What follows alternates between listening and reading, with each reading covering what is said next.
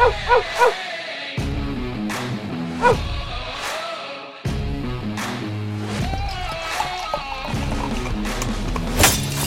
to another edition of the Dog or Pass podcast. This for UFC 288.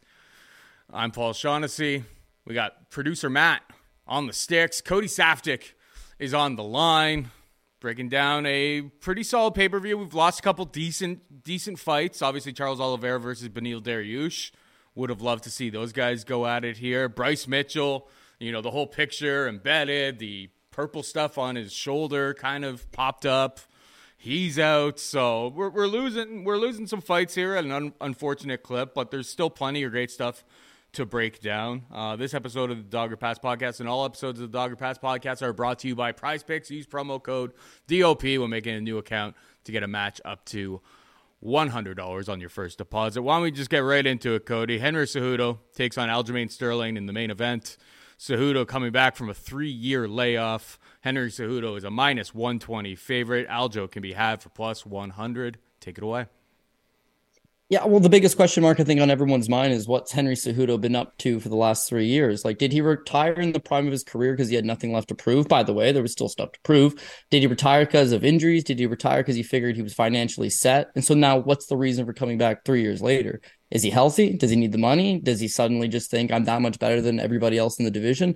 I'm not sure, but we can only really base this on the last version of Henry Cejudo that we saw. Who's a, who's a gangster? Who's a badass? You know, a guy that beat Demetrious Johnson at 125 pounds over the course of five rounds. A guy that you know has the Olympic pedigree, but also been working on his striking. Breaks down Marlon Moraes, knocks him out in the third. You know, has that pressure game, knocks out T.J. Dillashaw in like 32 seconds. Like what he's capable of is world class. He's a world class operator. But again, the sport of MMA is super unforgiving. You look at wins that guys had two years ago and they're all of a sudden irrelevant. So when you look at Henry Cejudo, the wins, you know, he knocked out TJ Dillashaw 32 in 32 seconds, but TJ was dropping down to 25 for the first time ever and the last time ever. Bad weight cut you know, how much does that one mean? Marlon Moraes. Marlon Moraes won the first round against Henry Cejudo, straight up, beat him in a striking battle. Why Henry didn't use his wrestling a lot sooner in that fight, I don't know. But he had to rely on Marlon gassing, which Marlon tends to do, to taking him out in that one. And then a win over Dominick Cruz, like as much as on paper, dude, it's a Hall of Famer. It's a win over a former champion, a world class operator. But this day and age, Dominick Cruz, like, does it hold the same weight? So again, Henry Cejudo, we know how good he is, but uh, it's not as if he's beaten any of these new era guys. And Aljo, you know, he's coming off a win over TJ as well, a broken down version of TJ. So again, not super impressive, but you see what this guy does when he's at his best. You see him land 172 significant strikes over three rounds against Pedro Munhoz, a guy that can easily eclipse over 100 significant strikes in three rounds. You know, first fight with Petr Yan, the first two rounds is just output galore. You know, he's way faster than Henry Cejudo. He's got, you know, a much better jab. I would give him the striking advantage. The wrestling, certainly not on Cejudo's level, but his grappling is. His grappling is much better. So if the fight hits the ground, even if he's on the bottom, he's going to be okay. Henry's got Olympic level wrestling, but he doesn't hold guys down for the most part. Like oftentimes, even in that dominant Cruz fight last time out, he'll score the takedown, but his opponent's able to get up fairly quickly. I would think Aljamain Sterling, even if taken down, gets up fairly quickly. If Aljo is able to end up on top, you're not getting up as quickly. This guy is super slick, Brazilian Jiu Jitsu black belt under Matt Serra. Uh, you know, the backpack if he needs to, but uh, he's just a better grappler. So if he's got the striking advantage, he's got the grappling advantage, and he's got the speed advantage, and he's got the recent experience advantage, he's the current champion, and it's basically even money. Seems like you should take Aljamain Sterling. But to take the tinfoil hat and put it on, man, if Henry is as good as he was three years ago, like well, this is what he has going in his favor because he's giving up all those attributes that we just mentioned. Mm-hmm. Is that he never stops coming forward. The same thing that broke Marlon Moraes. First round, you beat him up. Second round, Henry's still coming. He's not as fast, but he stays right in distance and he continues to pressure. Aljo doesn't really deal well with pressure fighters. He likes to be the guy coming forward. He likes to be the guy using his speed. But almost universally in all these five round fights that he's in, he's slowing down the longer the thing goes. In the first Petr Yan fight, I mean, he's definitely up on the scorecards, and all of a sudden he starts to fade. And uh, luckily for him, Petr Yan gets himself disqualified. The second Petr Yan fight, all three judges scored the last two rounds, four and five for Petr Yan. Aljo won the first three, out grappling him. But four and five, again, he's tired in those later rounds. So the Dillashaw fight ended early, but if he doesn't finish Henry Cejudo early, and who finishes Henry Cejudo early? But if he if he doesn't, then this thing's going to get dragged out. And I think the live betting market would favor Henry Cejudo in that pretty much anybody that fights Aljamain Sterling have to deal with the speed disadvantage and the grappling disadvantage. That's why he's not a front runner, but he wins the early rounds. They're able to take over late. I would not want to bet Henry Cejudo on a three year layoff right now at plus 100 when I could probably get him after the first round at plus 145. I might be able to get him after the second round after, you know, plus 200, plus 210. But I think that this is a main event that's really going to favor those later rounds, those championship rounds. Uh, we can move on. Last thing I'll leave you with is is Aljo the first Petr Yan fight? He comes out way too hot, right? And that's what leads to him getting fatigued. The second Petr Yan fight, he decides to play super conservative. He's very conservative. He puts out half of the output. He doesn't try to ding him up early. He doesn't use that jab quite as effectively. He just tries to neutralize some of the positions and slow down those rounds. And he still tires. Uh, and then in the TJ Dillashaw fight, Till- Dillashaw is broken goods, but he comes out hot. Like he's shooting right away. He's creating scrambles right away. He's trying to get in his face right away. He's pushing a really hot tempo. So is that him trying to get back to his old ways? Him trying to be exciting? Him trying to give the fans a big spectacle, which is seemingly what he's always talking about? Or is that him, you know, realizing the conservative approach did him no good? Because if he takes the conservative approach against Henry, it's not going to be good. If he takes the fast output approach against Henry, those later rounds, again, they're going to be key. So I wouldn't rule out Henry Cejudo. But again, we got a cap based on, you know, recent exposure, recent tape, recent accolades. And I just feel like for this price on Aljamain Sterling, I would have to play. Now, not something I'm super confident in. I would only put it on the top line, just like last week's Ricky Simone pick, if I nothing else jumped out. But this is a 14 fight card with nice picks. I don't think you got to force it onto the top ticket. I think you could just play it later on, or you know, at the very least, play it live, and you should be able to get a better price. Yeah, that all makes sense to me. And I, it's kind of the same way that I look at it. Like, this line makes sense if we knew what to expect from Henry Cejudo and we don't. It's been a three year layoff. A lot of the fighters that he's been training have came in and looked great.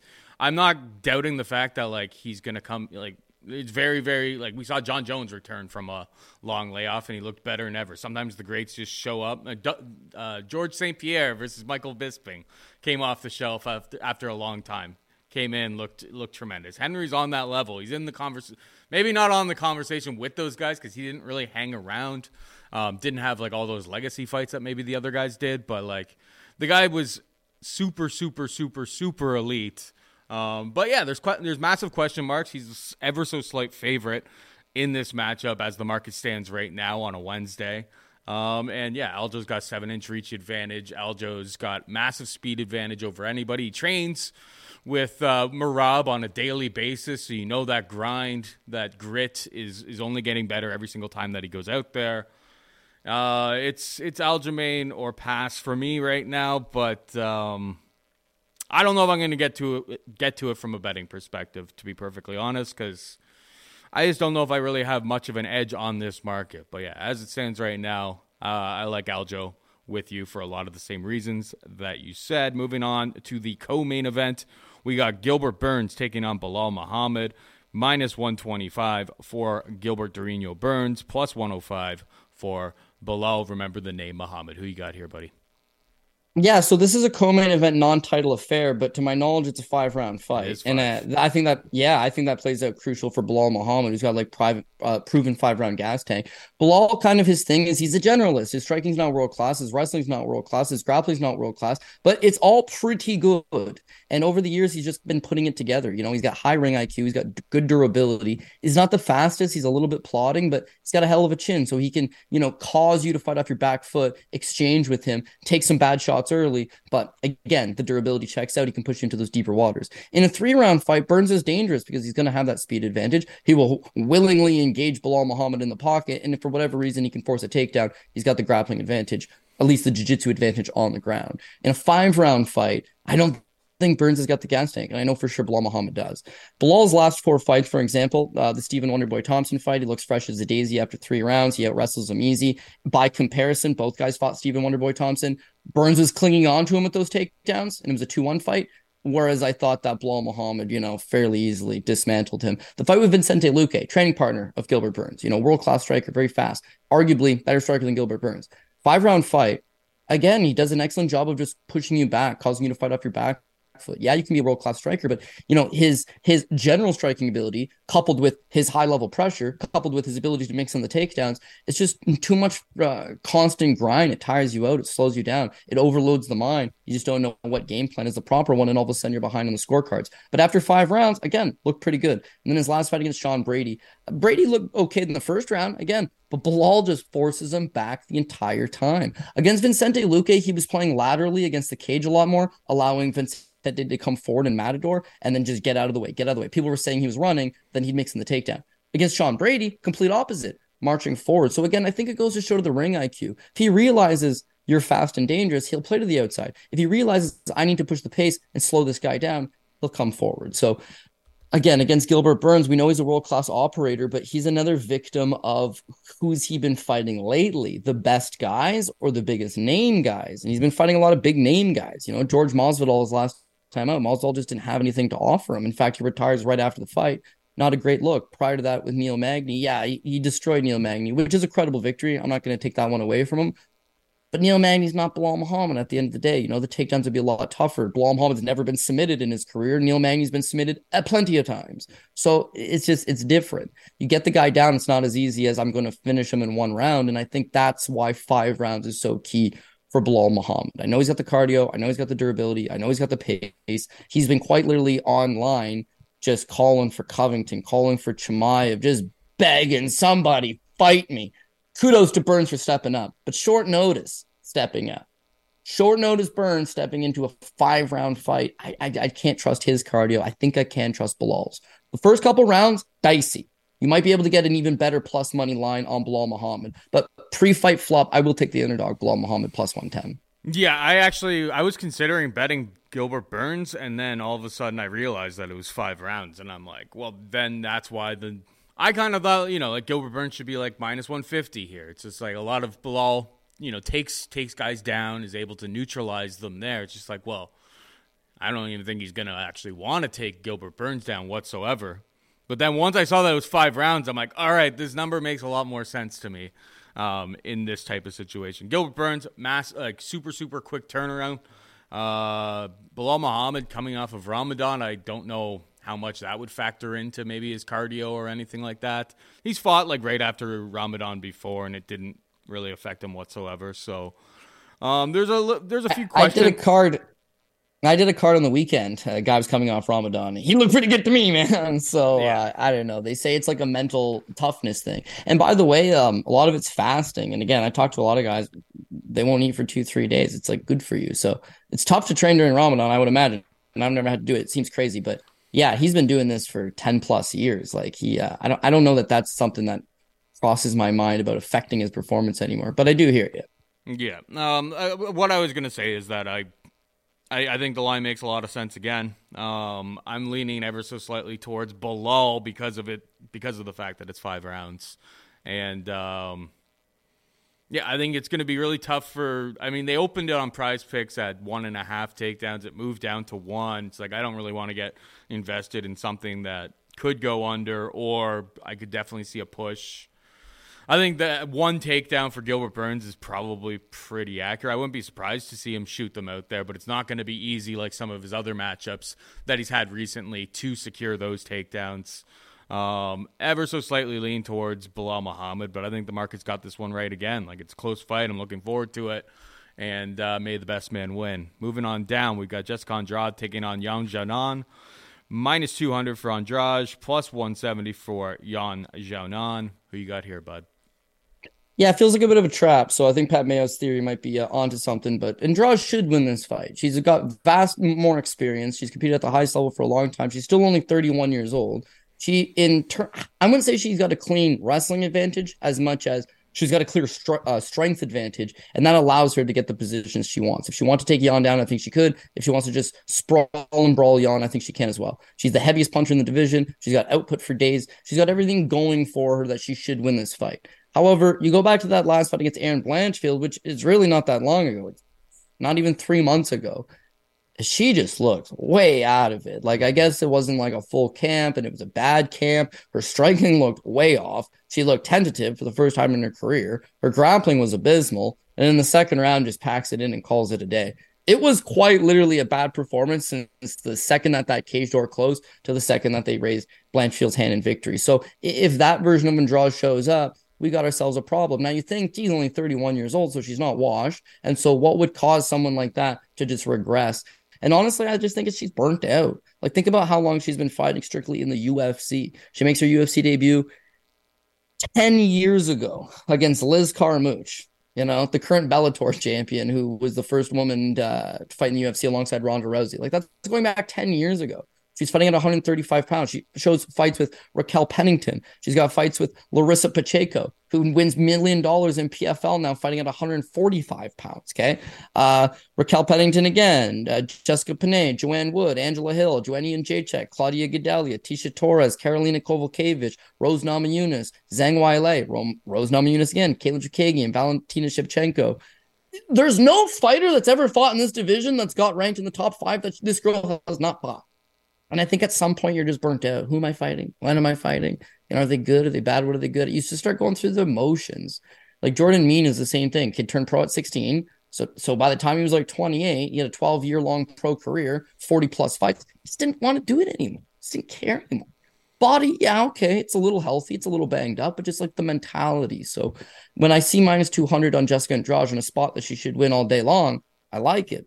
But when I get back to these are one of Pat's classic spots that ends up cashing plus money. And like, what has she got to offer? What does she got to prove? Nothing. She's won the title. She's not likely to get back into title contention. She just got dismantled by the future. So now she's considered the past. Even at 31, all just a little bit cause for concern. Yan, meanwhile, she's at Team Alpha Male. So you would think that her wrestling is going to be on point for this fight. If Andrade tries to shoot, which honestly, Andrade doesn't really shoot all that often.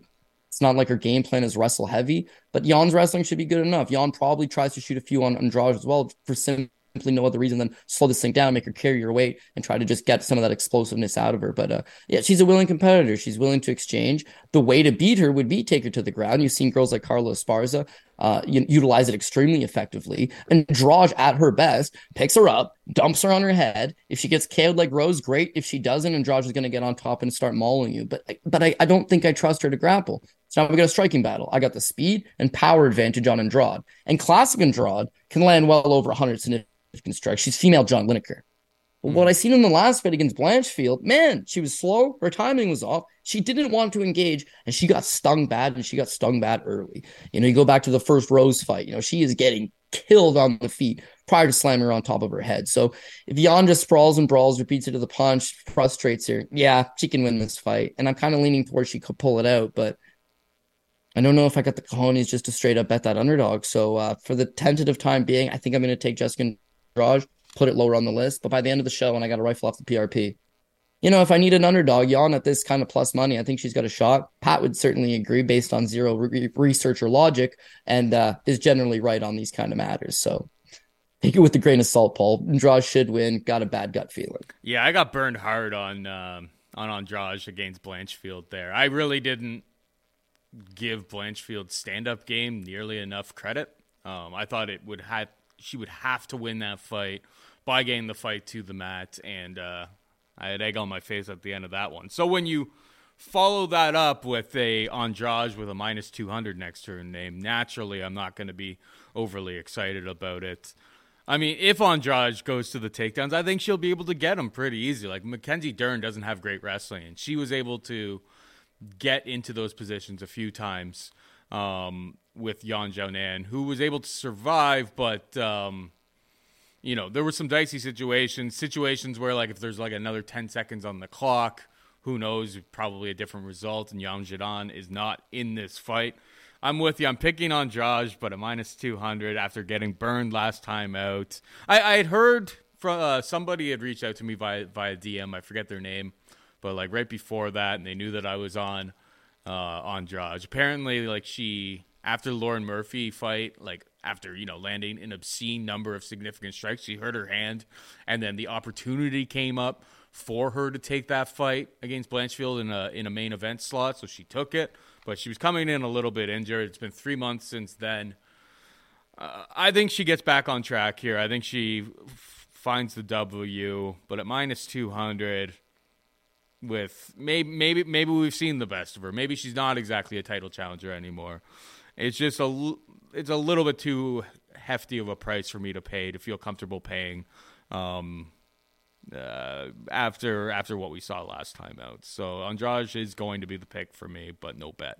We got uh, Movsar Evloev taking on Diego Lopes. There is no line on this. We had uh, Bryce Mitchell was supposed to be on this or in this spot. It was supposed to be Bryce Mitchell versus Jonathan Pearce. Pearce pulls out. I think that was a good matchup for Bryce Mitchell. And then Evloev steps up and in. And I was looking at that and I was just like, I can't think of too many like worse matchups for Bryce Mitchell. You know, Bryce Mitchell coming off of a loss than a Russian who's got nine takedowns in each of his last two fights in, in MMA or in the UFC. And on top of that, has speed and technical striking advantages over him. Like, I just thought that was a horrible spot for Bryce. Um, Bryce pulls out. There was on, on embedded, there was I don't know. You, you, with this guy, it's like it totally could be like he was out like playing paintball or something like that. Like that, that was what where my mind went first. He had like this purple stuff on his shoulder. I think he kind of revealed that on embedded because he knew he was going to pull out this week. Um, so that the people kind of know it's like, okay, the guy probably is actually super injured. Um, something's obviously wrong with his shoulder. He has to pull out. Diego Lopes steps up and in. Um, there are no lines on this fight right now, but Evloev is going to be a massive favorite. Put this in perspective. And uh, I mean, Lopes had a tough contender series fight when you see what Joanderson, Joe Anderson Brito has been able to do inside the octagon. Um, so don't hate the fact that, like, you know, go back to the regional scene, get a couple fights, you come back in. But my God, they're throwing him to the Wolves here. If Brito's able to take you down three times, like Evloev should have no problem taking this guy down at will. And when he takes him down, um, it'll be absolutely his world. Um, the only yeah, the only it's the only chance that like Diego Lopes has potentially is like any MMA fight. It's like maybe he throws a haymaker and, and lands it, but it's like Evloev is going to be a massive, massive favorite, and for good reason. He's obviously my pick, and I assume he's yours. Yeah, yeah, you're not going to be contrarian just for the sake of it. Like you said, the only thing that could happen is this is MMA. Nothing is ever a surefire guarantee. So maybe some flying knee, maybe Evloev shoots a sloppy takedown and uh, he times something well. But Diego Lopes he's just receiving a UFC contract. It's a four fight deal. I'll get smoked in the first fight, but the UFC will bring me back after that. Or I could go back to the regional scene and make a thousand dollars for a fight for the next two or three fights. You know, get wear and tear, another year off my life. Uh, I got to work a side job. Like, yeah, yeah, you're gonna take the UFC opportunity. So what we know about him is he debuts on the contender series against Joanderson Brito. Joanderson Brito, banger, wild man, decent grappling. And decides to use the grappling. He goes three for four on takedowns on Diego Lopes and had seven minutes and 47 seconds of top control in a fight that lasted 10 minutes and 12 seconds. Yeah, it ended up being a foul in the third round. They called it, and Joanderson Brito was up on the scorecards. But all the same, yeah, he gave up three easy takedowns and had no ability to get back up to his feet. So obviously, he loses the fight. The UFC doesn't sign him. He ends up losing to Nate Richardson on the regional scene, split decision. But again, grappling's not all that good. And then he fights, uh, took a couple fights, one against Kenneth Glenn on Fury FC, and then his last one is Angel Rodriguez for Lux Fight League.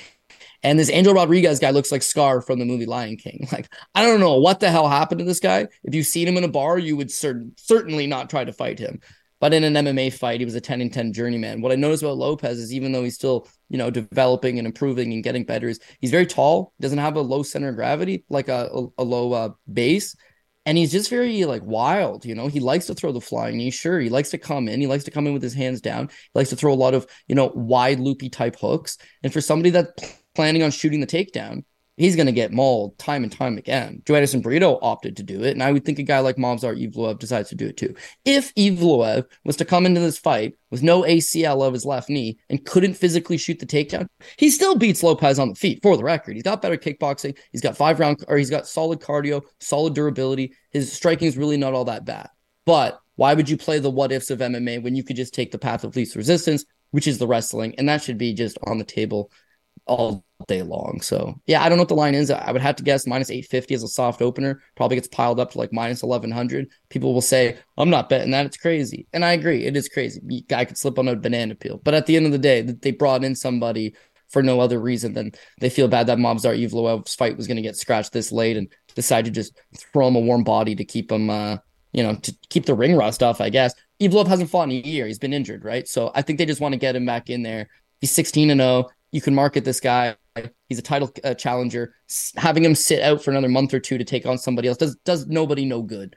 Find a warm body, throw them in. Oh, I got one, Diego Lopes. Well, that's the guy. But uh, Evloev wins this thing pretty clean. If you're going to probably want to try to improve the price tag, and then do you go with the Evloev by decision, Evloev inside the distance? The guy's on such short notice. It's probably uh, a beating, but Evloev's not a big power puncher, not a big submission guy.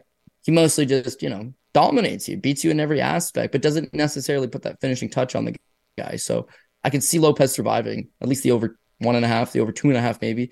Uh, the later this thing goes, if he's real tired and he accepted this thing, on literal short notice, which he has, yeah, maybe Evlo finds a way, but I can see this thing still banking in some ring time. All right, we got uh, Charles Jourdain taking on Kron Gracie. Charles Jourdain, a minus 175 favorite. Gracie can be had for plus 150. Who you got? Yeah, this would be underdog number two, but uh, it's all just theory, right? Like, what do you know about Kron Gracie? We're talking about Henry Cejudo and why we can't bet him because he's been off for three years. Well, Kron Gracie's been off almost four years. You know, he was 30 years old when he left, and now he's 34. So it's a it's a hell of a difference. And what you did see from him the last time out against Cub Swanson is he's very one dimensional. He doesn't have the striking beyond those little Gracie uh, leg kicks to really sustain himself over a prolonged striking battle. His wrestling really not good enough to get down these guys in the top 15, and his jiu-jitsu, well, it's world class. So how do you use the jiu-jitsu? Well, I got to knock the guy down or take the guy down. And again, if he's not going to be able to do that, then he's not going to be elite. Now taking off four years from him, his striking has not gotten marginally better. His wrestling has not gotten marginally better. And of course, his body and his physicality would start to regress at this point in his life. So, what version of Kron Gracie are you getting? Couldn't tell you. But one, he's got absolutely nothing to lose. Like his whole undefeated Gracie thing and the son of Rickson, this and that. It's off the table. He just lost to Cub Swanson. So, in that regard, it's a weight lifted off your shoulders. Next thing is he's 34. He's not crazy enough to think he's going to make a title child, uh, title run anytime soon. So it's all about just getting out there and letting it all go. And if he does, Charles Jourdain creates the mistakes for himself. He's just too wild. You know, he likes to throw the flying knees. He likes to throw the spinning back fist. He likes to do all these different things. But again, that just creates the openings to get taken down. And Charles Jourdain is one to get taken down. His debut against Desmond Green, taken down four times. His fight with Andre Fili, taken down five times. He got taken down by Marcelo Rojo. Yeah, Marcelo Rojo, the Argentinian banger in his mid 30s, Still did take him down. Julian Erosa took him down twice and mauled him once he got him down, by the way. Andre Ewell. Andre Ewell, the boxer, one dimensional boxer. Uh, he takes him down. Lando Vannata takes him down. Shane Burgos took him down twice. Nathaniel Wood took him down five times. He shows career takedown defense in the UFC of 48%. And he's taking on Kron Gracie. And Kron Gracie's plus money. That's good enough for me, man. That's honestly good enough for me. If Kron just slinks onto his back and, and puts the body triangle in, that's the end of the round. If Kron's good enough to do it for two rounds, and he's got this thing on the scorecards, and Jourdain, the more that he tries to push the pace and throw these crazy techniques, again, he's allowing himself to get grappled. He's allowing himself to get taken. These guys that'll fight with a smart game plan of jabbing Kron from distance, sprawling out the shot, making him come to them, yeah, they'll have a lot of success with them. These guys that are going to try to wow the crowd on a UFC pay per view in Newark, New Jersey, and everyone's frothing at the mouth, and I've got a legendary Gracie in the other corner. I want to have a show, knock this guy. Yeah, yeah well, you're going to create openings for him. And I think that's all Kron needs. You saw Kron in his debut against uh, Bruce Leroy. Bruce Leroy is legit. He really mm-hmm. is. And his grappling is very, very good. He makes like the one slightest mistake. Kron takes his back and chokes him out. Dems to breaks. Cub's a lot more well rounded. Cub fought a good game plan. Charles has massive takedown defense issues. Grappling's not all that good and just fights way too chaotic to consider him having a good ring IQ. So uh, the openings will be there for at plus money. I'm going to take a stab. I don't hate it.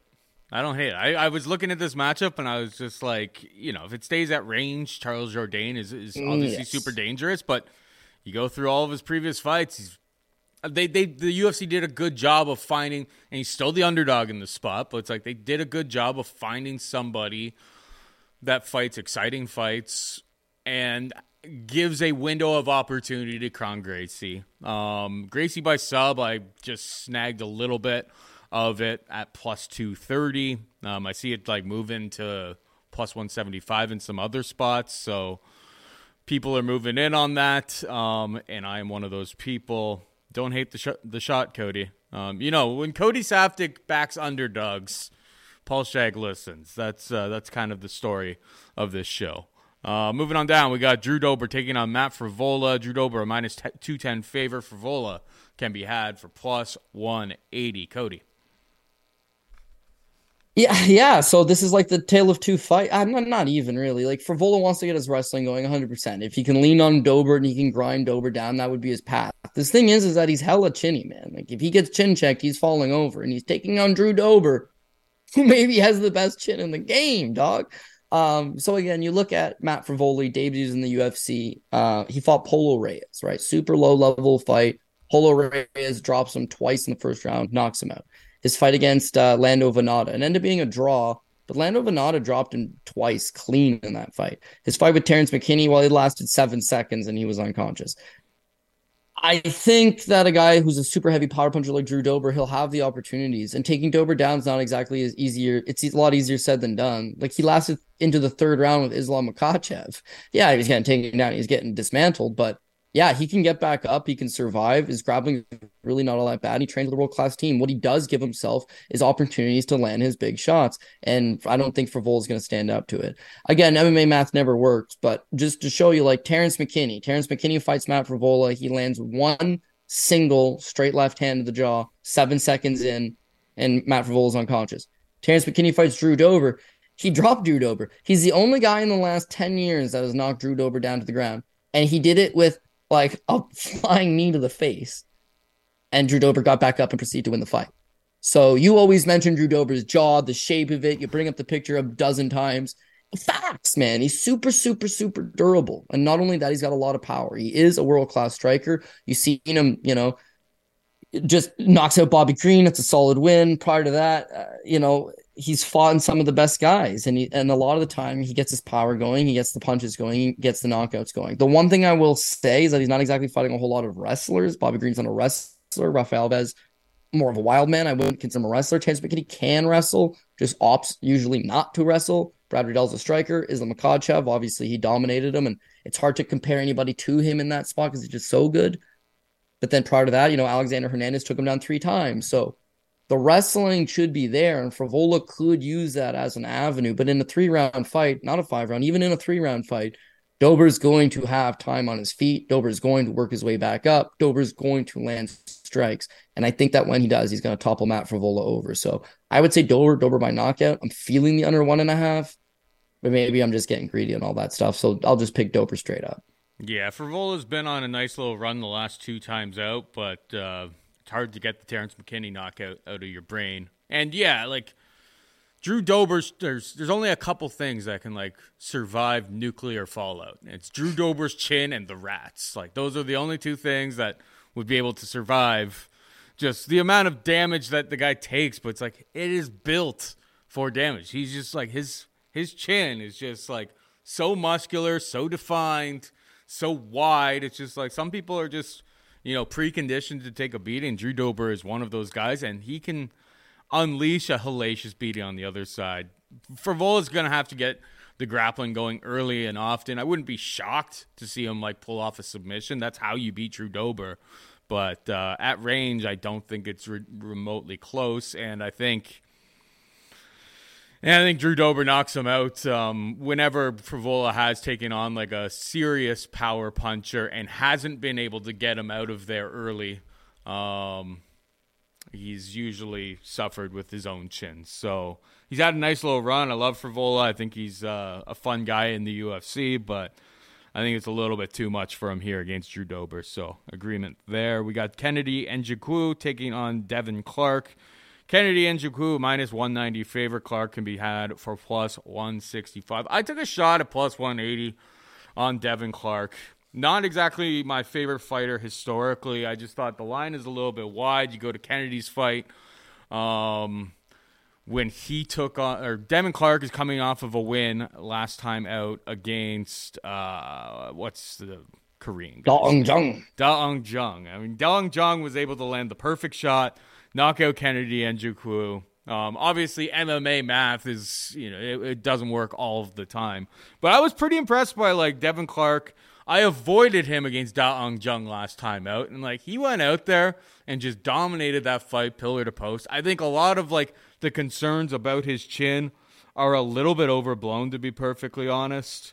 And I think he's kind of coming into his own right now. And when and then when you look at Kennedy Nzechukwu, he's gonna have he's massive. He's six foot five. He's gonna tower over Devin Clark, who's a little bit undersized for the division. But like, have you seen that guy's thighs?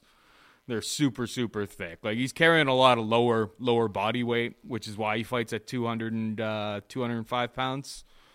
But uh, but yeah, I think he's kind of coming into his own. We've talked about him being chinny a whole bunch of times. He's been rocked, but it's like he's been being he's been proving himself to be able to fight through a lot of that stuff recently. So plus 180, there's plus 165s out there. I think Devin Clark is a is a live dog here. He's just got to stick to the game plan, push Kennedy up against the fence, uh, hold position, make it really really dirty because that range obviously I think he gives up a lot to the enormous Kennedy and Nzechukwu. But uh, it's going to be Devin Clark for me. What about you, bud? Yeah, I actually uh, ended up going with the same thing, Devin Clark. Uh, there's just too much plus money here. I think that it's a it's a good enough price tag considering Devin Clark can just control him up against the cage, try to use his wrestling, and I think that's what he will do. To your point about Devin Clark being chinny, maybe he's not as chinny as we thought. Um, yeah, I'm going to agree with you. I don't think he's got the best punch resistance in the world simply because he's not a huge guy and he has to fight some bigger guys. But uh, his last fight with Dong Jung, he got his head busted by an elbow in the first round. It's bleeding all over the place. He's very much unfazed by it. His fight with Alonzo Menifield, he almost got one of his eyes swollen shut in the first round by a nasty uppercut. And again, unfazed by it. What he has at this weight class is cardio. That's his best weapon. Yeah, he can wrestle a little bit. You know, he's a former NI, uh, NAIA All American. The guy's got some wrestling in his back pocket, but at the end of the day, it's not so much his wrestling, it's his cardio and his cage control. He's good at pressing guys up against the cage and just dirty boxing them and is effectively able to do it for three rounds. Now, you talk about the Dong Jung fight. What else is good for him, that is that he's taking on Kennedy Nzechukwu now, He's six foot five and he has all this range. Dong Jung's six foot 4 mm-hmm. and has a whole lot of range as well 78 inch reach, not quite 83, which is just freakish, but all the same, he just fought a big guy. And so, what does he do in that fight? Okay. Six seconds into the fight. Keith Peterson says, You ready? You ready? Let's go. He comes out, he comes out, he fakes a right hand and he shoots right into a takedown and presses him up against the cage. That's the way to fight. That's the way he fought Dong Jung the entirety of the fight. He's tired him out. He weared on him. He uses wrestling. It's not about standing at distance and banging out with these guys on the feet and having the crowd go nuts. It's about what's the most effective strategy to get the win. A couple fights back against William Knight, fights actually at heavyweight. Devin Clark comes in at 224 pounds. So again, that's probably his walk around weight, 224. But it's all in his legs, baby. The guy is just got big, big, thick, strong legs. And a guy like Kennedy, he on paper, he shows an 80% takedown defense in the UFC, but that's just the numerical number of it. The facts of it, contender series, two takedowns against Anton Burza, he gave up. He got taken down by Paul Craig. There was no wrestling. He got absolutely pillar to post dominated by Darko Stosic in the wrestling department. He had landed four. He still somehow still squeaked out that decision win, but Four takedowns there. Two against Danilo Marques. He was down two rounds going into the 3rd mm-hmm. Got taken down by Nicolae Negumereanu. He got taken down last time out against Ion Cutelaba two times. And it's that last one that I want to focus in on. Ion Cutelaba, who generally fights like a wild man, decides I want to wrestle this guy. And what he does is he presses Kennedy up against the cage, and then from there starts working the under of the over unders. And what he gets him with is the outside foot trip. Okay, so just all offset his balance. He's a big, tall guy. And the outside trip generally works very effective on these guys. When you look at Devin Clark, that's his best takedown is the outside trip. He'll dig under hooks. He'll try to off balance you and trip you to the outside. I think it'll be effective against Kennedy. Whether he's able to hold him down for the entire round, I don't think so. I think Kennedy will probably work his way back up. But when he does, press him back into the cage. Win the round. Make it dirty. Make it boring. Make it ugly, but win. And at plus money, I think Devin Clark can do it. And he's smart enough that that's how he fights. He knows that's me at my best. I just cashed a ticket in my last fight as a plus 200 underdog. I can do the exact same thing here. And if he does, he'll be effective. Path number two is he starts off pretty good. You can get a good live price on Kennedy later on, and Kennedy melts him at some point. But I'm going to go with the first option, which is uh, he holds on to him against the cage and wins two of the three rounds, survives, or just wins all three. Gets him down if need be, controls some of the ring time, and uh, picks up a dog win. Love it.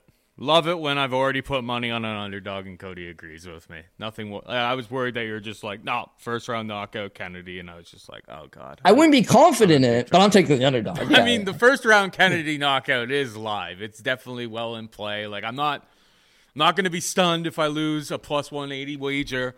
on Devin Clark, but um, I think he's got the tools to to to pull this one off. Um, anything can happen when people strip down to their underwear and fight in a cage for money. So be be prepared for the worst, but uh, hope for the best. Moving on down, we've got Khaos Williams taking on Rolando Bedoya. Khaos Williams is a minus 315 favorite. Bedoya can be had for plus 265. Cody, I don't know anything about this Bedoya guy. Please enlighten me. I would think Roland Bedoya is a dead man walking on the green mile. He's uh, been at it for a long time. His amateur career dates back to 2013, so he's been at it for 10 years, and he's pretty much exclusively fought in Peru. Now he's a training partner of Charles Oliveira. Thing is, is that the guy's picking up quality victories in Peru. He's training with a great guy like Charles Oliveira, and yet at no point does anybody land him on the radar. He is wild. He's not very technical, but he's a brawler. He's going to get in your face and he's going to try to brawl with you. It's exciting on the South American regional scene. How it translates over to the UFC, I'm sure there's some guys that he can beat. Uh, unfortunately, they did not give him a particularly good matchup in his debut. If you go back and you watch just two fights ago uh, against Mauricio Alatorra, okay, so the fight's in 2021, but it's two fights ago for uh, Bedoya. this Mauricio Alatorra, he's 40 years old, okay, and he was on a seven fight losing streak. Of those seven fights, six of them were by knockout. So he's just an old journeyman. And this old journeyman almost beats Bedoya a bunch of times. Dude, he almost knocked him out. Not a good fight. Not a good win. The guy's 17 and 6 against nobody on a long losing streak and 40 years old not really quality and he gotten dinged up in that fight so again when you see him it's like i think he's very physically strong uh, if you listen to me break down guys from peru on this show they're all physically strong i got a lot of respect for them i think that for you know guys that probably don't have the most uh, training outlets and tools and funding and all that they're very strong they're very primal they're very good fighters but unfortunately a lot of them just lack that that skill and in bedoya's case he's not young getting better He's been at it for 10 years. He just, he is who he is. He's raw and he's going to come at you. Khaos Williams, meanwhile, Khaos Williams kind of used to be in a similar situation in that he didn't really get to get into fighting right off the get go. He went to jail. He spent years in the prison. When he got out of prison, he's like, I can fight.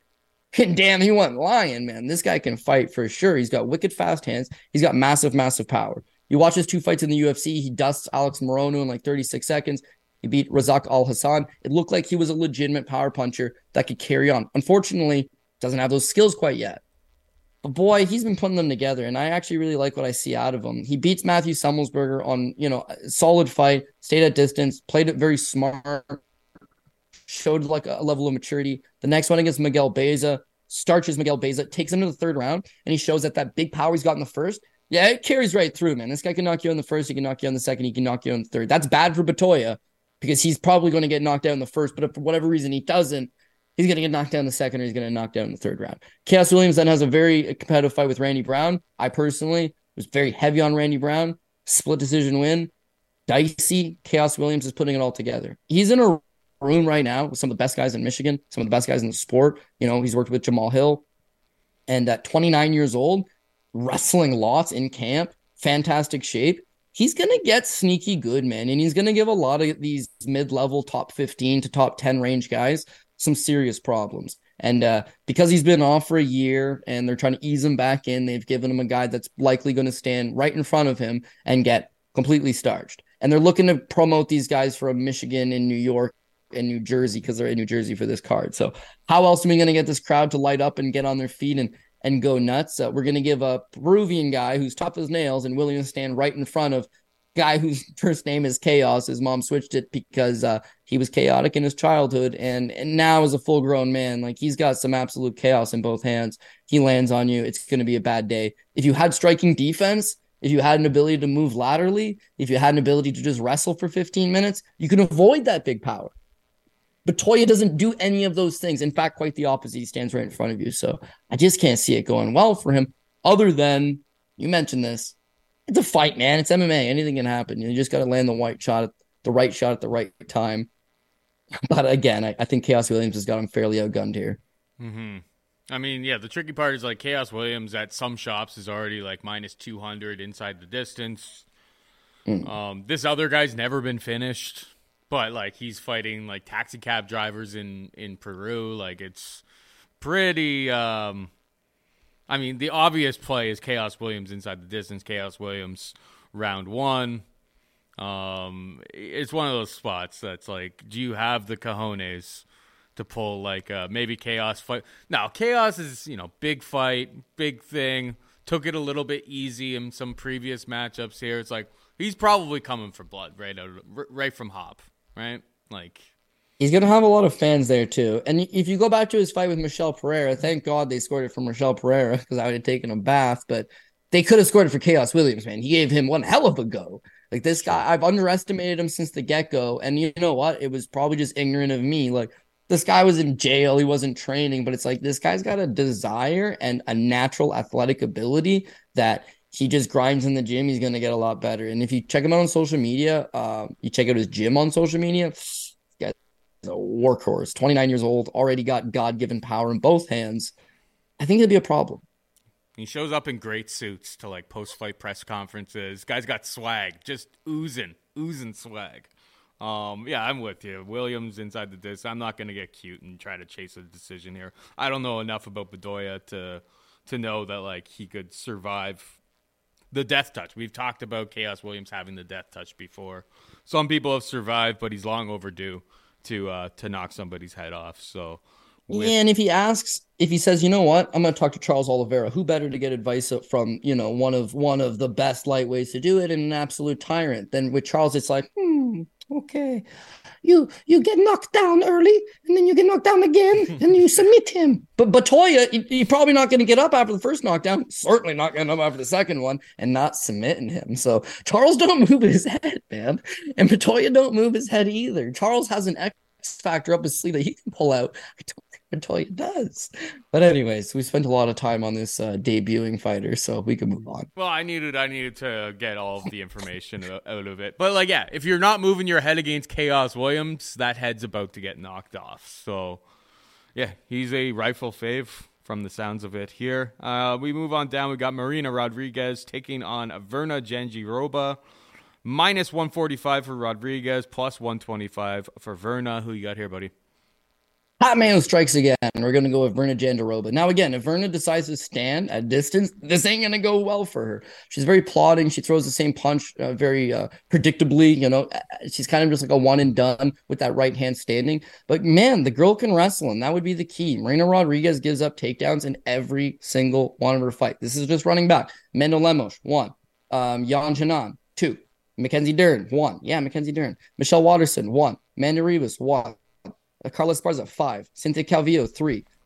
The last person that didn't take her down would have been Tecia Torres, and that was four years ago. So it's always been a kryptonite in her game is that she gives up takedowns. And at 36 years old, she's low key past the best days of her life. Yeah, she can strike and she's got some decent power for 115 pounds, but the wrestling just never caught up. It is what it is. Now let's talk about the Ribas fight. You know, get taken down early, survive the first, and then Cole cocker in the second. Yeah, that could happen here you can stay in the fight long enough to land those shots. I'm, I'm hoping Drew Dober uses a similar strategy, which is maybe give up some early takedowns, but work your way back up and land those shots. But Virna's physically strong and like her wrestling is really not all that bad. So you're looking at her last fight against Angela Hill, four takedowns. She was able to take down Reba. She was able to take down Mackenzie Dern. She was able to take down I don't know. It's not worth talking about the Felice Herrigs and the Mallory Martins of the world. The, the, main thing is is that her wrestling is pretty solid for uh, women's 115 pounds. Her world, her uh, jiu-jitsu in her top game, world class at this level. She just needs to get those takedowns in two of the three rounds. If she gets one, I don't think Rodriguez is getting back up. If she can get a takedown in the second, Rodriguez probably not getting up. She loses the third round but doesn't get knocked out. All good. The thing is, she's got to commit to it, and she's not exactly young herself. And I think she's got a bad knee. So, what kind of shape is she going to show up in? I, I don't know. But again, a plus money. Does she have a path to victory? Yeah, hundred percent. She is the superior wrestler taking on someone who just struggles massively in these spots, right? With with giving up the takedown. And her jiu-jitsu is good enough that it's not as if take her down and then uh, you know she explodes back up and you got to chase another one. It's just like take her down, and staple her to the mat. Angela Hill's a far superior striker. Angela Hill's got a ton of experience. Angela Hill's been working on her takedown defense a ton, but Vernon just puts hands on her and she's like very freakishly strong. So um, there's a there's a very clear avenue here for her, and I think that she may be able to play it. If she was the favorite, well, maybe I'd be considering the other side with Rodriguez sprawling, brawling, or getting taken down early, but hopefully winning second and the third round based on volume or some type of theory that I would have concocted. But yeah, this is just goes half Pat Mayo theory and half wrestlers generally win these spots, but I think the grappling will be key. So I would take the plus money shot here on uh, Jandiroba. You read my notes, bro. You need, no dog. We on the same page. You steal, like... you steal my bets.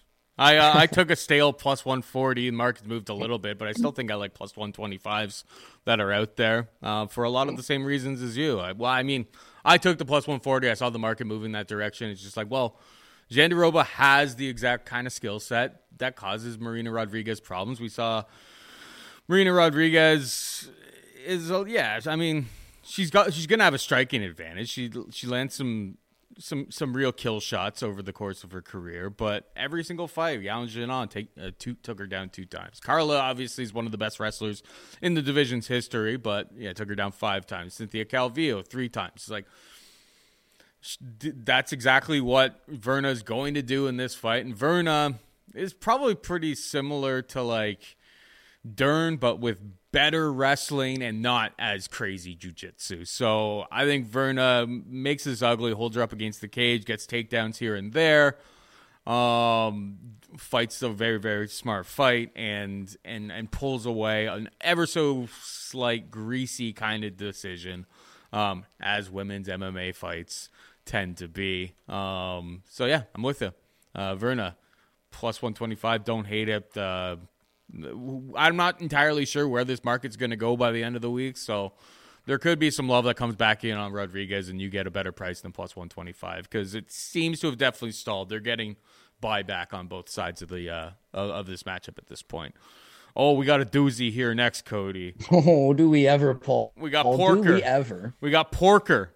He's taking on uh, UFC debutant Braxton Smith. Uh, Parker Porter is a minus 175 favorite. Braxton Smith can be had for plus 150. Watched a little bit of tape on this Braxton Smith fella.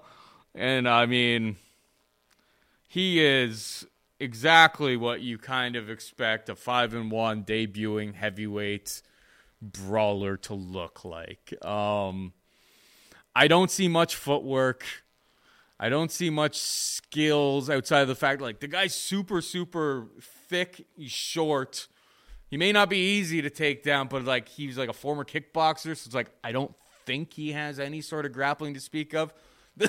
The, guy just throws absolute haymakers, and it's heavyweight MMA, so I'm sure crazier things have happened. Parker Porter has been starched early in fights by guys that just land the perfect shot as anybody as can happen to pretty much anybody in heavyweight MMA. You know me, low level heavyweights. I was just praying that I could get on board the Braxton Smith stuff, which is I just don't see very many tools there. Like I don't think that there's really much to this guy yet. Maybe he's going to be making some serious improvements, but from like the limited fights that he has out there, they're all, you know, He's finishing guys super, super early. It's not like nice setups. It's not nice footwork. It's like literally just him going forward and throwing absolute haymakers. Um, it's fun. It's enjoyable to watch, but it's like it's not how you get wins long term in the UFC. Parker Porter is the pick for me. Um, I was interested. I haven't seen I haven't looked since I was thinking about. It. I was the only way I could ever get involved in like a Braxton Smith prop, and I bet you they're probably pretty short. Yeah, Smith in round one, I see out there at plus two hundred. It's like that's probably his own. He's gonna have to land a big looping bomb, lands at the perfect time, perfect spot. They're not even giving you much better than his money line. Um, and some people are moving in on that. It's probably his only path to victory. It is low level heavyweight. It's not the craziest thing that would ever happen, but um, I really don't see the tools all there for him to be successful at this level long term. Parker Porter is the pick for me. Ugh. Yeah, listen, I can't disagree. Like I can see Braxton Smith, uh, Braxton Smith winning the fight, but yeah, just what, what, why would you bet him off any other thing than Puncher's chance? And yeah, he's he definitely does got that. But he's a guy that made his pro MMA debut at 24 years old, right? And he fought Chase Sherman, and he got absolutely whipped. And then he took eight years off. He only comes back in 2022, and that's when he beats 0 0, 2 0, 11 and 6, 3 and 2, all in 2022. And he beats Jacory Savage to start 2023, and now he's in the UFC. So, guy didn't fight for eight nine years, and then he just racks up five wins in the span of 18 months or something, and boom, you're in the UFC. 33 years old now in the UFC. Five foot 11. How many other heavyweights in the UFC are below six feet? You got Chris Barnett. Ilir Latifi when like Wow, when he's he, not a when heavy. he didn't want to You're cut. right, but you're right. Yeah. He's you're right there. But but you know what I'm saying, dude? Like none of these heavyweights are below six feet. So No. I know when he's gonna come in. And you you say, oh, he throws bombs, he throws he's wild, he throws bombs. He does, he does. Here's the one thing that you forgot to le- that you forgot to mention. He's throwing these bombs from way downtown. Oh, dog. He's not like he sets these things up. No. They are just coming from the hip side and and got big power, gonna knock guys out. He looks like Carl Winslow from Family Matters, um, only jacked up and maybe on steroids. Yeah. So how do you beat Parker Porter? Well, there's only one real style that works for you, which is just bum rush these guys, chuck wild bombs, and maybe land. And how could you potentially beat Parker Porter? Exactly that. He's been knocked out four times, but maybe more important is that he's been knocked out all four times in the first round. Most times fairly early in the first round. Fought Jon Jones back in the day, but he actually got knocked in 36 seconds against Jon Jones. This Josh Diekman, who is a journeyman, uh, you know, a seasoned journeyman, but again, he lasts a minute and 12 seconds.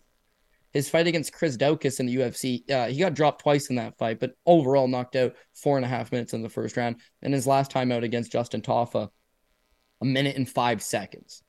So those guys are power punchers, though, right? Right? Well, Braxton Smith is a power puncher. So if he does land one of those bombs early, the first three minutes of the fight, that would be his avenue. Second thing, it's like, well, dude, he's just so sloppy that Parker will allow himself to not get hit. But look, Parker's not a defensive marvel himself. He gets hit by most guys. And even back in his fight with Alan Baudot, like he's getting his ass kicked by Alan Baudot in the stand up before able to force him down to the ground. So he's gonna got to do the same thing here. He's got to grab a hold of, of of Braxton Smith. He's got to peel him to the ground. He's got to set up some top control. You talked about the size of of uh, Devin Clark's legs. Well, Parker Porter, I mean, he's got a couple barrels on him. Once he sets up on top, it's very hard to get this guy off half guard, right? So I, I would think that the game plan is get a hold of him, take him down, and wear on him. Braxton Smith's last six fights of his career, every fight of his career, I think the longest is he's had a fight last is two minutes and two seconds. So chances are he's got no cardio, and chances are Parker can just get him out of the first three minutes and get him down at least once, game over. Minus Mhm. 160, and Parker's on top. You are gonna feel like the smartest guy in the world. But yeah, the getting him down is going to be the tough part because he's just going to come and swing those those maracas at you, and if one of them hits, chances are you're going to be feeling it. And at heavyweight, you know, you feel it so quick. The guy pounces on you, he lands two more follow up shots. The ref jumps in, the fight's over. So he's got to mind his P's and Q's. He's got to be smart. But yeah, you got to go with experience, which is Parker Porter. He's fought in the UFC a bunch of times, fought some decent guys. He's got a grappling advantage, he's got a cardio advantage. But it's MMA, right? And there's other guys on the card that are playing the same game as you, Parker. I'm a lot better than this guy. But I just got to mind my P's and Q's and not slip up. So it will take Parker Porter. However, because it's not even middling heavyweights, it's like scraping the bottom of the barrel heavyweights. Mhm. Yeah, you can't feel confident about it and you can't throw it on parlays high up. Like you just you got to be reasonable. But the play will be Parker Porter. Last thing I will give to you uh it would be the live betting situation, right? Like round to round, not as much. This one probably not going to go beyond a round or two, probably just one. But if you can get it live and that Parker's getting slapped silly but doesn't get knocked out, maybe you take him. The fight ends, if it did get out of the first round, but he had been beat up and it was a 10 8 round kind of thing, uh, as long as he's still there after the first, I think you could hit him live. But I just don't see this thing going one, not going one and a half. But it's either Braxton Smith's going to knock him out in the first two minutes, Mhm. or he's going to get a hold of him and take him down around three minutes, and it ain't making it to five minutes. So we'll take Par- Parker Porter inside the distance. Yeah, the live, it's like it's gonna be tough. You're gonna have to like time that thing perfectly. Yeah, Yeah, yeah. you got you're gonna have to time it pretty well. It's like as soon as Parker Porter gets a hold of them, you're gonna have to like fire. And like the books are getting a lot better at pulling those markets right at the the precise moment where you know us betters are gonna capitalize. I will them. throw. I will throw one thing that I would like to throw out. That I hate this, but it, the PFL must be honey dicking people, man. Those lines cannot be real. Those Oh, don't no, exist it's not. anywhere. There's no way that this guy is still a plus three hundred after just dropping the guy. Like, there's no way, and You it's know. so frustrating. So frustrating. But PFL has to be honey dicking you to making an account with that book before you realize, wait a second, these lines don't work. They have already got all your sign up information. They want you That's to log into that book and have a look at it. Yeah, a lot of people don't know what worst. line, what odds mean, but like you, me and you, we we work in production, television production, yada yada yada. You've done a whole bunch of live events and stuff. You realize the chain of command, right? Like where it's like when we were yeah, director, when we worked at Fight Network, play. yeah, it's just like to get anything done, you have to go through like three other people. We're different here with Mayo stuff. It's just like it's me, it's Mayo.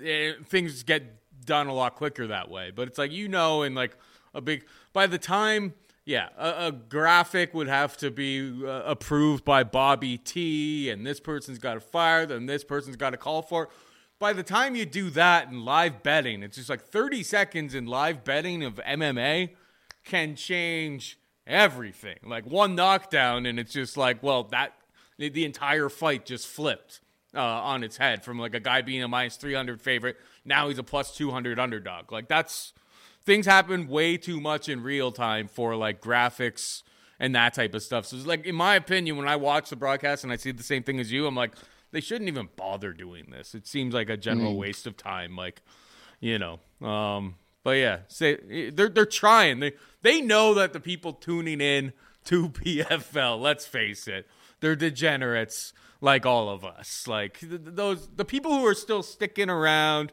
52 and a half minutes into Dog or Pass right now, listening to us right now. It's like they are eh, PFL is broadcasting to you. They know that you're you're the sick man, you're the sick person, man or woman, tuning in. Uh, you got bets on it. Otherwise, you'd probably be do, doing something else with your Friday night. That's just my thoughts on the matter. We got Ikram Aliskerov taking on Phil Hawes. Minus 210 for Aliskerov, plus 180 for Phil Hawes. Um, you're not going to hear this at any other podcast, Cody, but Ikram Aliskerov, only loss against Khamzat Chimaev. Obviously, he was on Contender Series. He looked the part there. I mean, the one blemish on his record, not you know, not a bad, lo- uh, not a bad loss by any stretch of the imagination. Interesting matchup taking on a guy with the wrestling pedigree of Phil Hawes. Um, but uh, my problem with Hawes, if if all else is equal, say if like the wrestling is a complete uh, wash between these two guys, I don't trust Phil Hawes' chin if this turns into an absolute banger fight.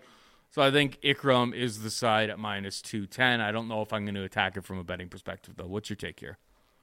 Yeah, so this is a fight 100% I'm looking at from a live betting opportunity. Um, Aliskerov, yeah, I'm sure you'll hear from everybody. His only loss is to Khamzat Chimaev. What you won't hear is that that fight's at a catch weight of 175 pounds, and he was the middleweight and Khamzat was the welterweight. And Khamzat, known for his wrestling, very young, very green, knocks him out in two minutes. Like, I don't know how good his durability is. He's got a nasty Kimura. He can wrestle. He gets you to the ground. He's going to give you some problems, but his striking is really not all that good. It's very, uh, not great timing on it, you know, very open, doesn't move his head, there to get hit, but he gets a hold of you. He t- takes you down.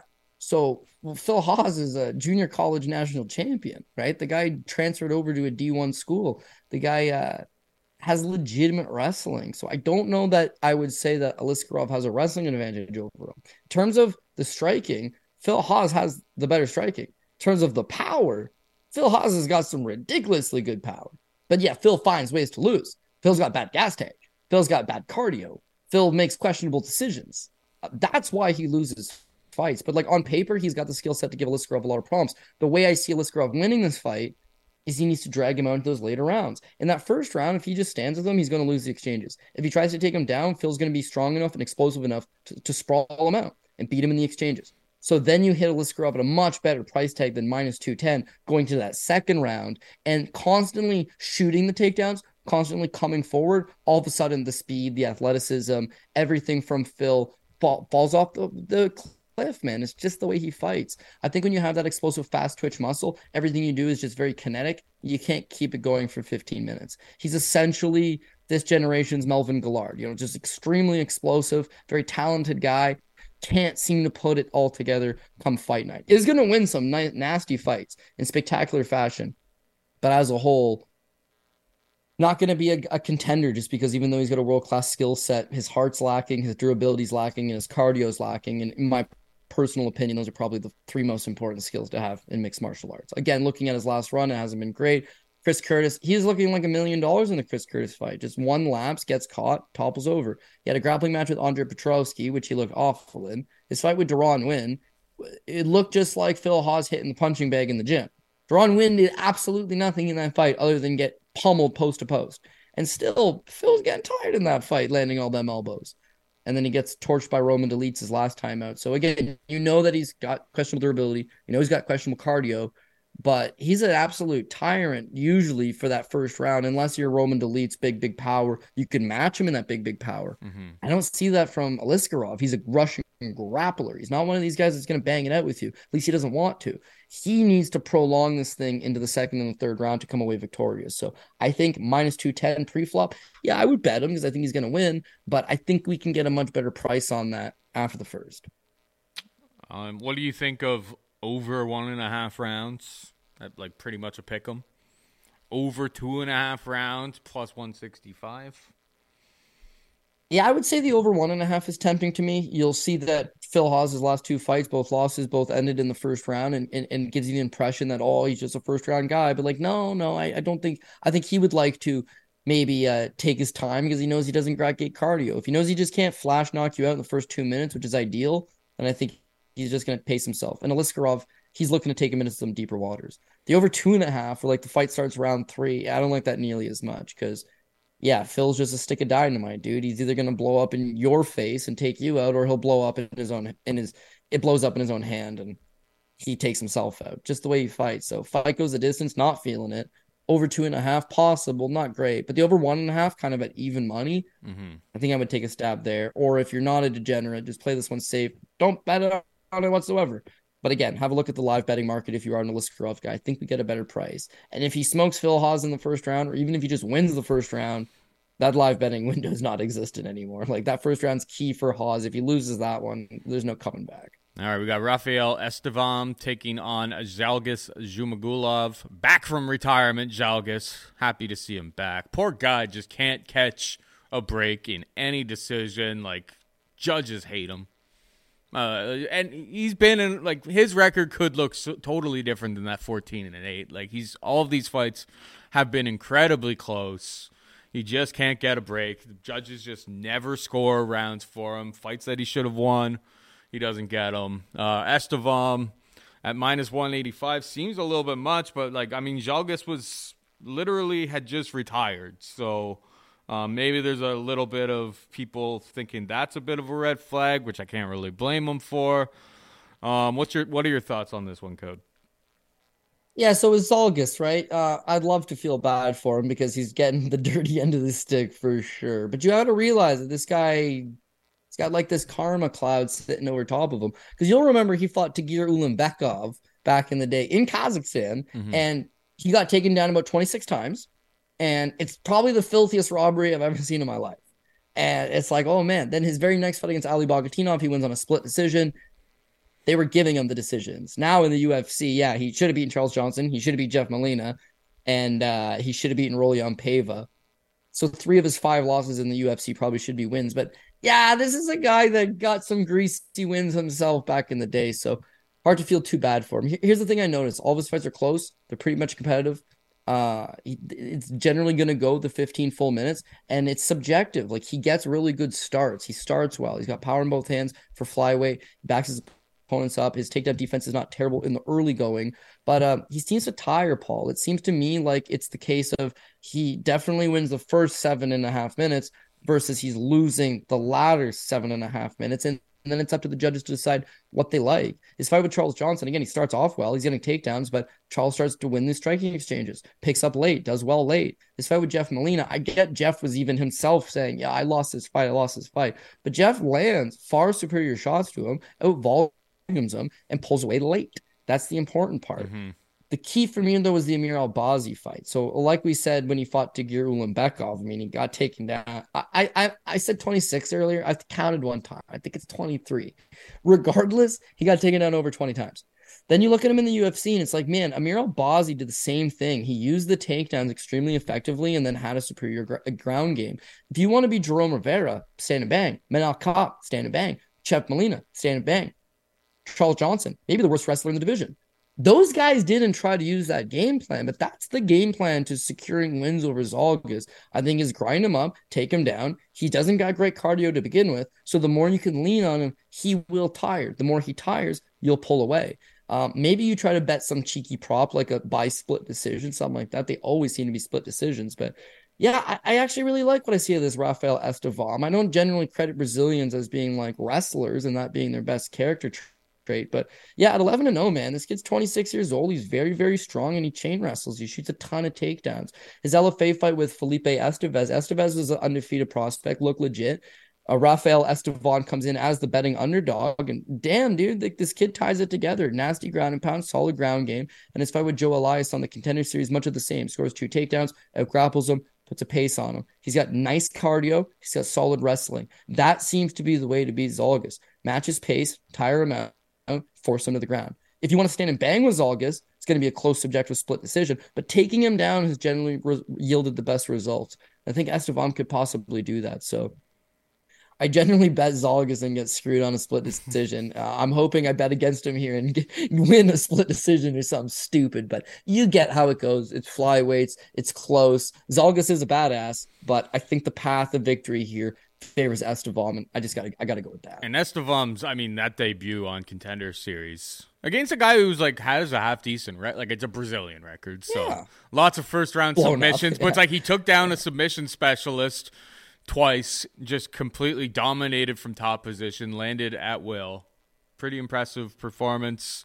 Maybe, maybe it's just like Zhalgas has another fight left on his deal, and they're like, "Well, we got this Brazilian guy," and it's like, even if he gets extended to decision, you know, Adalaide Byrd and whoever else aren't going to get. We'll we'll get this Brazilian kid a win, um, uh, by by hook or by crook. Um, yeah, Estevam for both of us. Moving on down, we got Claudio Ribeiro taking on Joseph Holmes. Minus 175 Ribeiro, plus 150 for Holmes. This one's like a super, super greasy fight. Um, I'm not the biggest fan of Holmes. I think he's got half decent grappling. Um, if he's able to get it there, haven't really seen the wrestling to get it there. Uh, Ribeiro, on the other hand, like you were kind of dead on, I believe, last time out against um, against Rad, Rad, Abdul, Abdul Razak Alhassan where it's just like this Ribeiro guy, like you know, he started hot, but it's just like wasn't able to get him out of there, and uh, he basically got like out cardioed by Abdul Razak Alhassan. So you know that's not a great time. Um, I I think it's kind of you know the the under in this fight is at one and a half rounds. I think the fight is kind of plays out pretty like well like within expectations like ribeiro could absolutely clown on him absolutely bomb on him early on in this fight in the first five minutes like it could be not competitive at all but it's like if holmes is able to get this fight to the mat or is able to push him up against the cage control him there make this fight a little bit ugly early on he'll take over late. Um i 100% won't bet it but I'll pick uh, Joseph Holmes for the purposes of this show uh, at plus 150. But like those first five minutes, I expect to probably be pretty ugly. That his chin's gonna have to hold up uh, to get through the fire to to find victory. Uh, Holmes is the pick, but yeah, it's not it's not gonna be getting my money. What's your take here? Yeah, hundred percent. I got Joseph Holmes too, and I was thinking, I was like, damn, it'd be nice if James Krause was actually still working with Joseph Holmes because all it takes is like a modicum of game plan and he's to win. Then I got thinking probably for the best that he's not working with James Krause because then it's like you could win, but don't. So uh, yeah, let's just throw that right out the window and hope Joseph Holmes does what he's capable of doing, which is not much, but enough to beat Claudio Ribeiro. I mean, Claudio Ribeiro is terrible. You and I've been doing this show for nine years, right? And well, we well, we were doing shows in college together, but like the official Dog or Pass Bookie Beatdown show, nine years. There was a time where you'd be like UFC caliber, UFC caliber. This guy got to the UFC because he beat some guy that used to be in the UFC. There was a level. Claudio Ribeiro, I think you could show to any young aspiring fighter who has no talent and say, you too could make them a UFC someday. Braxton Smith is in the yeah, UFC from bum rushing guys. Like Claudio is in the UFC and he's he, he's he's not very good. When you see him on the Brazilian regional scene, I mean, the guy's got no ability to get off the cage, right? His grappling's not very good. He'll bang it out with you. He's willing to throw some power, but his durability, head way up in the air, not very good. Now he fights this Kelly, Kelly's Albuquerque. Kelly's Albuquerque he's 40 years old. He's a former 155 pound fighter who was fighting at 170 because he was old and out of shape and decides to fight him in a five round fight at 185 pounds. And Kellis Albuquerque puts the scare of God into Claudio Ribeiro on multiple occasions and damn near beats him, man. Terrible fight. But Dana doesn't care. They're just looking to bring you on the contender series. Ah, he was entertaining enough. The kid throws down. Sure, they throw him in there against Ivan Valenzuela. He kicks his leg. Valenzuela like turns and he just blasts his ass. So it's the kind of knockout you're not going to give the guy a contract, right? It was pretty sweet. Don't get me wrong, but it was so low level and like you know, two bums in a bar. One guy knocks out the other guy. You're going to give him a contract too. But yes, yes, that's what contender series is for. Uh, against Razak Alhassan, like you said, he starts off well. He's willing, you know, he wants to fight. He's a, he's got a fighter's heart. He maybe doesn't have the most refined skill set, but he's there to do a job. And he came at Al, uh, he came at Alhassan, but Alhassan did what a lot of other guys in the regional so regional scene did very effectively, which is control him up against the cage. He's got no way to get off of that. His cardio zaps really fast. He doesn't take a punch particularly well, and he stands a little bit high up. So the shots are there, and Alhassan completely flatlines him. Joseph Holmes, meanwhile, Joseph Holmes has got better wrestling and a better ground game. He forces him up against the cage. He'll be able to win those clinch exchanges up against the cage, force a couple takedowns, and he's got the better ground game. In terms of his striking, he's actually got a little bit of boxing in his arsenal and some decent kicks from the outside. If he just avoids those big, big early shots, then I think that Claudio is going to tire out and Joseph Holmes could beat him with the striking. He can beat him with the striking. He can beat him with the grappling. And as I go to hit it, I'm like, the guy lost to Jamie Pickett. so are you going to trust Joseph Holmes? No, you are not going to trust Joseph Holmes. We're going to pick him. We're going to put him on some greasy parlays. We're going to have some small money action on him. But just because Claudio is awful doesn't mean we can just slam it against him because we're slamming Joseph Holmes, who's just like not very good, mm-hmm. but good enough. And I think he will get the victory. But uh, just how could you feel great about it? Is all I'm saying. Yeah, yeah, exactly the same thoughts as me. It's just like there's a lot of other spots on the card before I get to a Joseph Holmes plus 150. Mm-hmm. Uh, finally, we got Daniel Daniel Santos taking on Johnny Munoz. Daniel Santos a minus 185 favorite. Munoz can be had for plus 160. I've backed Willie Cat as a big underdog against Julio Arce in his debut. I mean, he got dominated from pillar to post, but like Arce, you know, well well seasoned veteran um, with excellent striking, excellent training partners. It was a really, really tough spot to step up and in in your debut for him. Uh, followed that up against John Castaneda, and just like a lot of the stuff that I saw on the regional scene with this guy sh- showed like, yeah, this guy's. I think his cardio is pretty decent. He's very, very wild. Um, has some like really flashy techniques, but uh, he's definitely got the heart and the will to win here. Um, can't say the same about Johnny Munoz. Munoz should have like a grapple, a wrestling advantage here, um, and he's gonna have to stick to that wrestling game plan. But at range, I think the line's probably pretty correct. I think Danny Will- Willie Cat should absolutely eat him up at range, so he will be my pick for this one. What about you, bud? Yeah, yeah, I'm gonna take Wiley Cat as well. And again, uh, one of the three or four fights that I'm looking to maybe hit in the live market as well, thinking it can maybe get a better um, price on Wiley Cat. So again, if you look at what is Munoz bringing to the table, he does have the wrestling advantage, and he does have some nasty top game. He generally scores a few takedowns, two in his last fight against Liudvik Sholinian, two against Jamie Simmons. He got flat rawed by Nate Maness, but he had taken Nate Maness down twice as well. His records probably should be a little bit better than it is. His wrestling's not terrible. His ground game's not terrible is that he has no output with his strikes standing, and I don't think he can take a really good shot. Tony Gravely absolutely throttled him. Uh, in like I don't know, it was a little over a minute. He just mm-hmm. completely throttled him, drops him to the ground. Uh, I think Wiley Cat's going to bring that same tenacity. The thing with Wiley Cat is for these guys that just throw super wild all the time, how can you do that for 15 minutes? Like it's gonna sap your energy. But homeboy looks like he can do it for 15 minutes, man. Like he throws down. The thing with Julio Arce, Julio Arce is a southpaw. Julio Arce is a former Golden Glove boxing competitor. He has a nasty kickboxing resume. He's got a nasty, nasty jab straight down the middle, and he plays the range very effectively. So he just matadored Wiley Cat the whole time. John Castaneda, he's more just tough, and tough means you're gonna get hit. And getting hit, not what you want to do against Wiley Cat. Munoz probably does get the wrestling going early, but I think that Wiley Cat Daniel Santos is able to survive early, work his way back up to his feet, and at some point lands that crushing blow. At minus 185, God, I'm just so hesitant because again, I think he is probably giving up some wrestling. I'm not completely writing off Johnny Munoz Jr. I think he's got some decent skills. Don't love how he matches up here because I think that his durability will come into play. You don't fight Wiley Cat and just walk away unscathed. He's going to land something at some point. And when Daniel Santos lands, it's not so good. So Munoz wins the first round, I'm going to guess. Munoz may be in it for a part of the second. He may even win the second. But I'm thinking he gets knocked out in the second, or if not, knocked out in the third. And I'm thinking I can get a better price on it in the live market after, you know, a tentative first round, let's say. So Wildcat will be the pick. And uh, again, I'm just I don't love the minus 185, so I'm seeing if I can improve that. Yeah, that makes a lot of sense to me. Um, I wouldn't be shocked to see Willie Cat uh, knock him out in the first round, but um, but yeah, minus 185. I'm struggling to get to it because I do think Munoz at least early will be able to secure some takedowns and, and hold some position. But uh, yeah, bets that I'm on this week, just quickly so far. Uh, not sure how much more I'm going to add, to be perfectly honest. But I got Virna at plus 140, Devin Clark plus 180, and Kron Gracie by submission plus 230. Hit him with the PRP code. We're gonna go with Aljamain Sterling. Of course, don't love it, but it's a 50-50 main event. And technically, so technically, according to this sheet especially, he's the underdog. so underdog number one, we're gonna take Belal Muhammad at plus 105.